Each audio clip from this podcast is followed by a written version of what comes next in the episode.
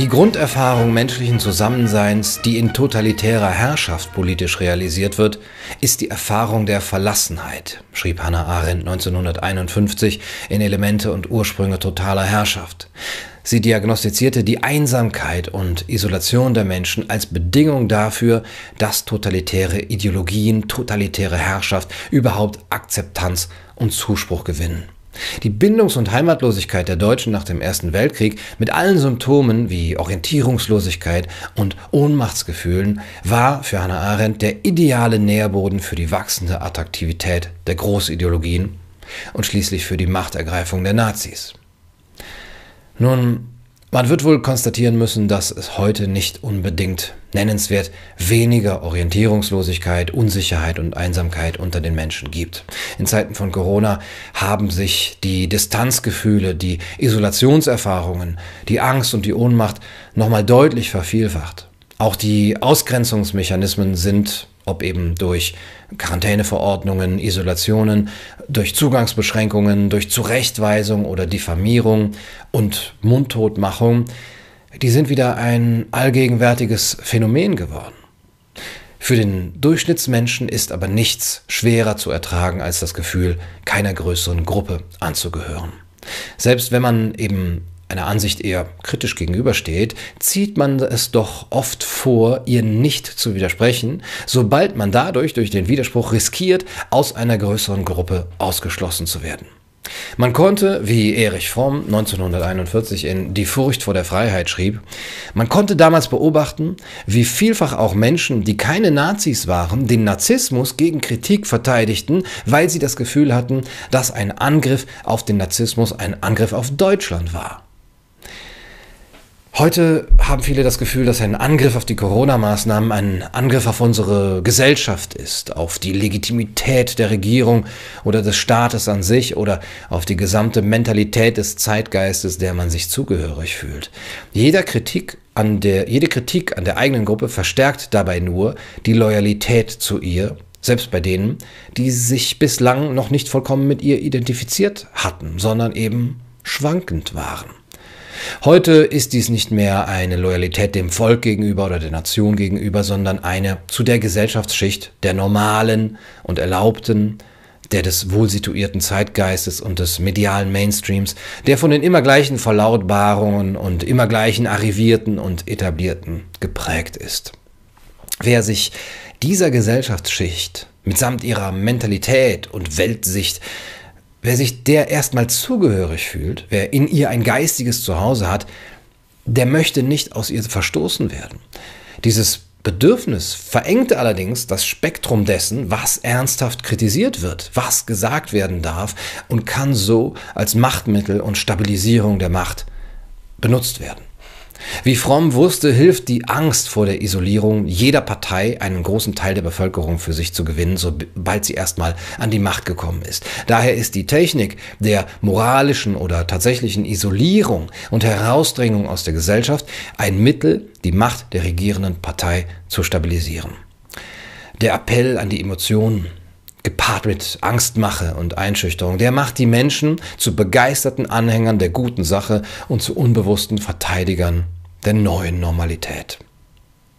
Diese Ideologie ist noch keine fest umrissene, auch wenn ihre Ziele und Pläne feststehen, aber die neue Normalität, die von Journalisten wie Intellektuellen nicht nur gepriesen, sondern als alternativlos und unhinterfragbar bezeichnet wird, Sie hat weder ein Manifest noch Symbole, weder Lieder und Insignien noch irgendeinen identifizierbaren Führer. Ja, es gibt ja nicht mal eine einzelne Partei, die sich ihr verschrieben hätte. Man kann die neue Normalität nicht wählen. Was im Umkehrschluss aber bedeutet, dass man sie auch nicht abwählen kann. Die neue Normalität ist eine ortlose, eine formlose Ideologie, eine Ideologie ohne Idee sozusagen. Sie kommt ohne weltanschauliche Forderung an ihre Anhänger aus, was sie zu einer idealen Ideologie ja, für eine Zeit macht, in der die Menschen vor allem eines wollen, in ihrem hedonistischen Konsumismus nicht gestört werden. Sie ist, und das macht sie auch so gefährlich, aufgrund ihrer Gesichtslosigkeit und Ungreifbarkeit so unsichtbar und so schwer nachweisbar wie ein Virus und selbst ein intellektuelles Testverfahren kann eben in den Infektionsträgern oft nur noch verräterische Hüllen vorfinden. Aber die Tatsache, dass es sich quasi um eine ideologiefreie Ideologie handelt, die sich also weder der Rhetorik des Klassenkampfes noch die des rassistischen Biologismus und Sozialdarwinismus ähm, zu eigen macht, diese Tatsache ist der Grund dafür, warum weder Linke noch Rechte sich ihr als Gegner entschieden entgegenstellen. Ihr Immunsystem ist auf einen anderen Feind eingestellt, ja, weil, weil auf den mit den roten Fahnen, ja, den Weltkommunismus oder auf den kulturreaktionären Faschismus. Die neue Normalität aber ist eine Ideologie, die ohne all das auskommt und noch dazu ohne äh, Führer und Personenkult auskommt und die ihre Gestalt eben gewechselt hat und in unserer Gesellschaft daher einen Organismus ohne nennenswerte Abwehrkräfte vorfindet. Anders als die Großideologien des 20. Jahrhunderts besitzt die Ideologie der neuen Normalität noch kein bestimmendes Prinzip, das den Gläubigen erlaubt, die Komplexität der Welt in radikaler Einfachheit zu verstehen und ihnen so dann Entlastung anbietet. Nicht der Klassenkampf, nicht der Sozialdarwinismus, nicht all das diese, diese Geschichtsprinzipien treiben die Geschichte vorwärts. Es gibt überhaupt kein ideologisches Angebot für den einfachen Bürger. Die Entlastung geschieht allein über die Mechanismen der Zugehörigkeit zu den Guten und Solidarischen und über den Glauben an die Wissenschaft und den Zeitgeist. Inhaltlich könnte diese neue Ideologie, wenn überhaupt, vielleicht als globaler technokratischer Transhumanismus bestimmt werden, allerdings ohne dass sich ihre Verfechter und Unterstützer in Politik, Medien und Geistesleben dessen besonders bewusst wären. Gleichwohl zielt das Bestreben dieser gesichtslosen Ideologie auf Globalität und Totalität. Auch für sie gilt, was Hannah Arendt 1951 konstatierte, der Kampf um totale Herrschaft im Weltmaßstab und die Zerstörung aller anderen Staats- und Herrschaftsformen ist jedem totalitären Regime eigen. Gemeinsam mit den überkommenen Großideologien, die im Grunde ja auch schon technokratische Züge besaßen, hat die neue Ideologie aber auch die Berufung auf die Wissenschaft. In einem postreligiös aufgeklärten Zeitalter ist das eben eine der wenigen Autoritäten. Nationalsozialismus ist angewandte Biologie, wie Rudolf Hess formulierte. Auch heute droht eben die Anwendung der Wissenschaft von Seiten der Politik nichts weniger als ihre Instrumentalisierung zu sein. Wie ihre Vorgänger gewinnt die neue Ideologie ihre Unterstützung nicht nur aus der Ignoranz der Bürger, sondern eben auch aus dem vorherrschenden Gesellschaftscharakter. Aber anders als im frühen 20. Jahrhundert ist der Gesellschaftscharakter der westlichen Industriestaaten des 21. Jahrhunderts im Wesentlichen von Hedonismus und Infantilität geprägt. Von einer verdrängten Unsicherheit, gepaart mit einer Furcht oder einer Abneigung vor der Freiheit, sowie von systematischer Verantwortungsabgabe und einer Sucht nach Harmlosigkeit oder zumindest eben die eigene Harmlosigkeit anderen glaubhaft zu machen. Im Gegensatz zum Kleinbürger früherer Generationen geht es den Bürgern heute vor allem darum, als nicht feindselig, als tolerant, als verständnisvoll, als empathisch zu erscheinen, mit einem Wort als ungefährlich.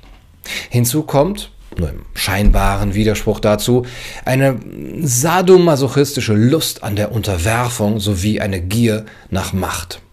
All dies zeigt sich in der Problemlosigkeit, mit der das Spionieren, das Denunzieren, die Blockwartmentalität, die moralistische Entrüstung, allesamt eben nur ungenügende Rationalisierung des Ressentiments, wie auf einmal all das als gesellschaftsfähig angesehen wird.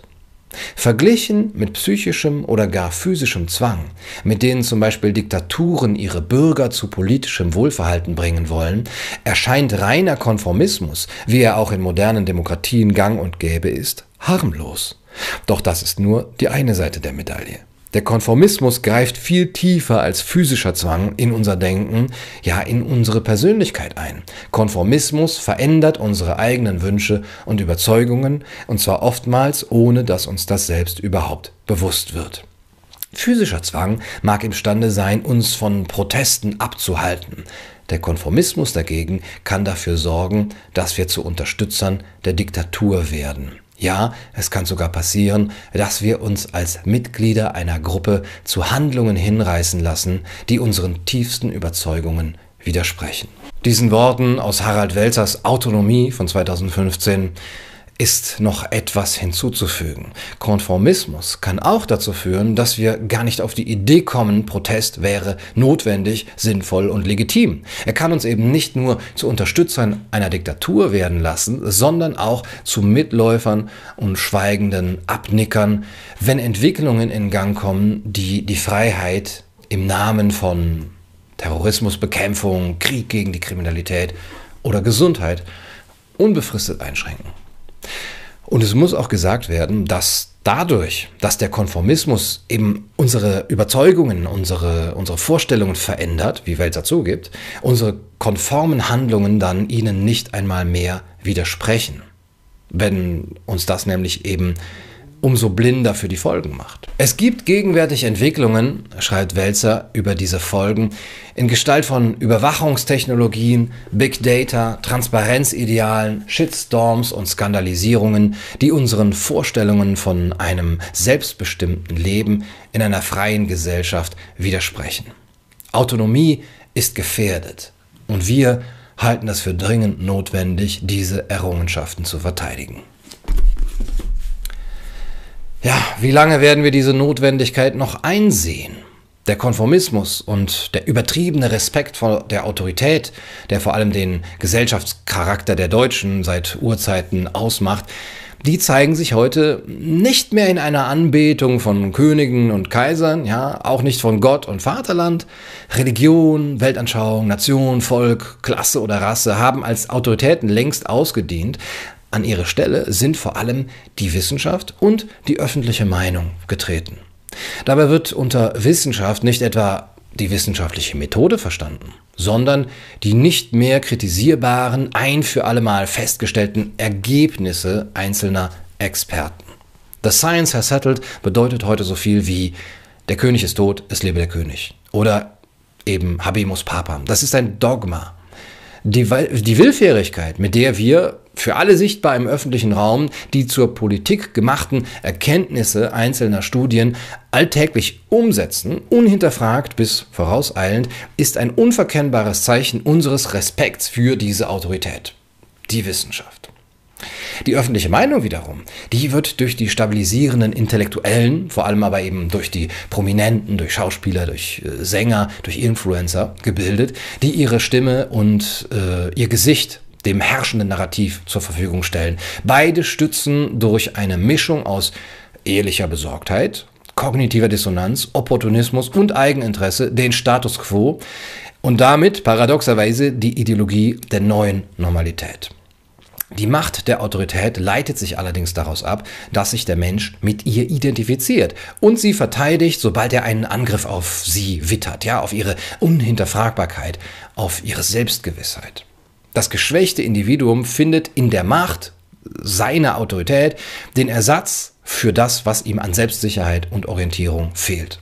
Ein Angriff auf die Wissenschaft, das eigentlich eben nur ein Anwenden ihrer Prinzipien ist, nämlich das Hinterfragen und Überprüfen einzelner Theorien, Hypothesen und Experimente, wird dann als narzisstische Kränkung der eigenen Identität empfunden. Wissenschaft als Autorität anzusehen bedeutet, wie gesagt, nicht etwa sie als Prozess und Ethos zu begreifen, ihre Moral der wissenschaftlichen Methode, der Falsifikation, der Kritik und äh, eben der unvoreingenommenen Selbstprüfung, das als Vorbild zu nehmen, sondern ihre vermeintlichen Erkenntnisse als sakrosankt zu begreifen. Zu fragen ist, wohin es führen wird, wenn die nun als Autoritäten anerkannten und als solche missbrauchten Experten aber auch all die affirmativen Prominenten und Hofintellektuellen, wenn die einmal abdanken müssen, sobald das Gebäude, das sie bisher gestützt haben, für jeden sichtbar eingestürzt ist. Es fehlt ja nur ein Kind, das sagt, der Kaiser ist nackt. Die Abdankung der Autoritäten ist dann gleichbedeutend mit einer empfindlichen Verletzung der eigenen Identität. Wenn sich der kleine Mann auf der Straße mit diesen Institutionen identifiziert hat, was wird er dann tun, sobald sie alle dahin sind?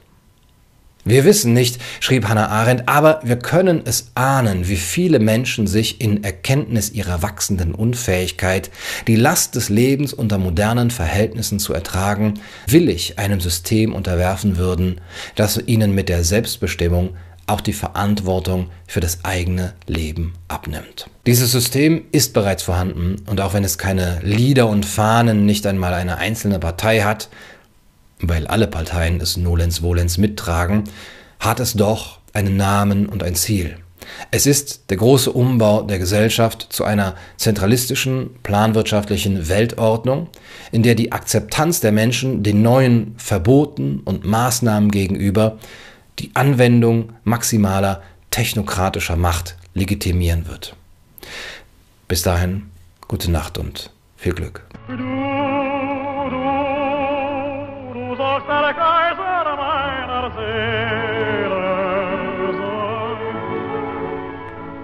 Warum suchen so viele Menschen ihr Heil in Verschwörungstheorien?